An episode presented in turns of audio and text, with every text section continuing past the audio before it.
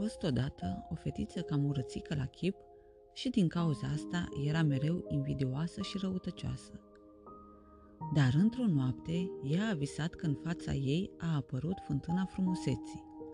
Oricine se spăla pe față în ea devenea frumos la chip. Fetița s-a repezit să se spele, dar un înger a oprit-o și a spus Încă nu, du-te acasă și timp de o lună să te porți frumos cu toți oamenii, să nu te superi niciodată pe nimeni, ci să zâmbești tuturor cu dragoste. Fetița a fost de acord, dar după o lună, îngerul iar a oprit-o și i-a cerut să se poarte tot așa de bine încă trei luni. În sfârșit, după trei luni, îngerul zâmbi și îi dădu voie să se apropie de fântână.